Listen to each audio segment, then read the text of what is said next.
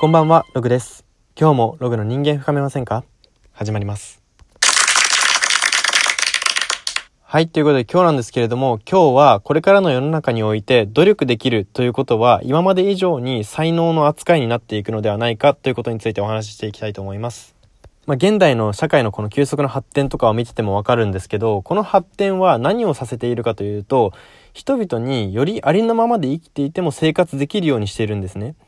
例えばこのラジオトークもそうですよね。この知名度とか何かがなくてもラジオ配信を何者でもなくても気軽にできるとか、他のショールームですとか YouTube ですとか、そういう配信系もそうですし、フリーランス、仕事のフリーランス化の流れとかも全部そうですよね。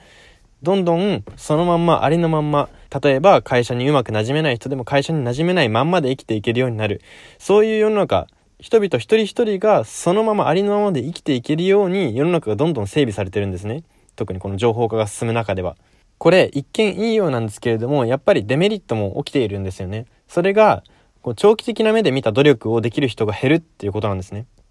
例えばそれを特に促進していると思うのが SNS ですね。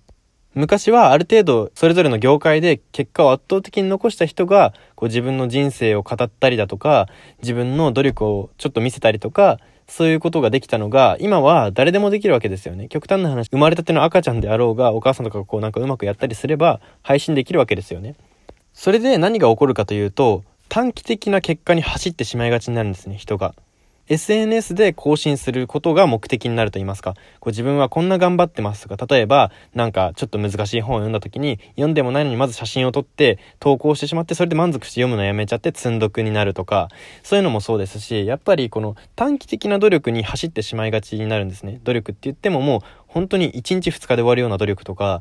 もうそれで達成できてしまうような努力に走ってしまいがちになるんですね。なぜかっていうと、やっぱそれの方が SNS も更新が面白くなりますし、毎日毎日ただ同じ作業を繰り返したって言っても別に SNS は映えないと言いますか、その SNS では特に見てて面白くはないわけじゃないですか。なのでやっぱり短期的な努力に走ってしまいがちになるんですね。この承認欲求を満たすっていうのが目的の SNS ですから、やっぱその気持ちよさに触れてしまうと、どうしても短期的な努力に走ってしまいがちになって、長期的なこと、地味な努力をコツコツやることが苦手になってしまうんですね。そういった中でやっぱり、じゃあこれからの時代、これからの世の中で長期的な努力をできるっていうことは、今までの時代以上にすごい才能といいますか、なかなかできないことみたいな扱いをされていくのではないかなというふうに思います。地道な努力なんてしなくたって、もうすぐに配信もできますし、技とかも披露できますし、もちろんそういうのが悪いわけじゃないんですね。そういうのから例えば拡散されて一気に有名になるとか、最近その現代とかこれからの時代ならではのそういう、バズるっていうんですかね、そういう流れで有名になるとか、知名度を上げるみたいなのもあるんですけど、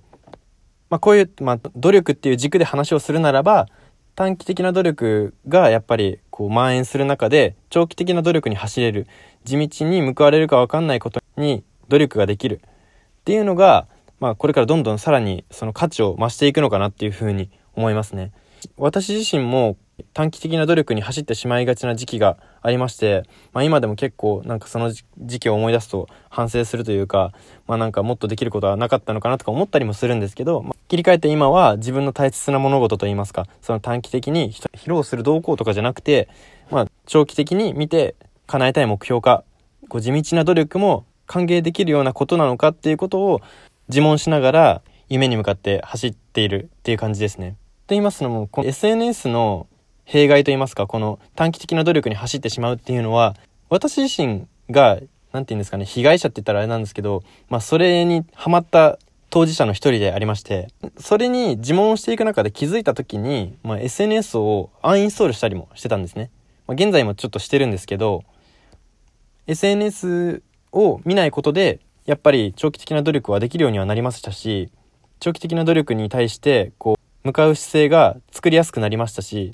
こそ練の意識っていうんですかね、地道に頑張ろうっていう気持ちがより芽生えるようになりましたね。はい。なので長期的な努力ができるっていうだけで結構才能にこれからはなっていく、もっともっと今まで以上になっていくのかなって思うので、私自身もこれからもそういう短期的な、本当に達成したいのかわからない夢とかじゃなくて、本当に達成したい、長期的に時間かかっても達成したいっていう目標に対して長期的な努力をできる人間であり続けたいと思いますし、リスナーの皆様ももしよろしければ参考にしていただければ嬉しいです。はい、ということで今回はこれからの世の中において長期的な努力をできるっていうことはそれだけで一つの才能になるといいますか、大きな特徴になるということについてお話ししていきました。リスナーの皆さんが長期的な何か努力、今地道な努力をしているっていうことがもしありましたら、ツイッターの方にぜひコメントをお願いします。それでは今日はここまでにしたいと思います。ここまでのお相手はログでした。おやすみなさい。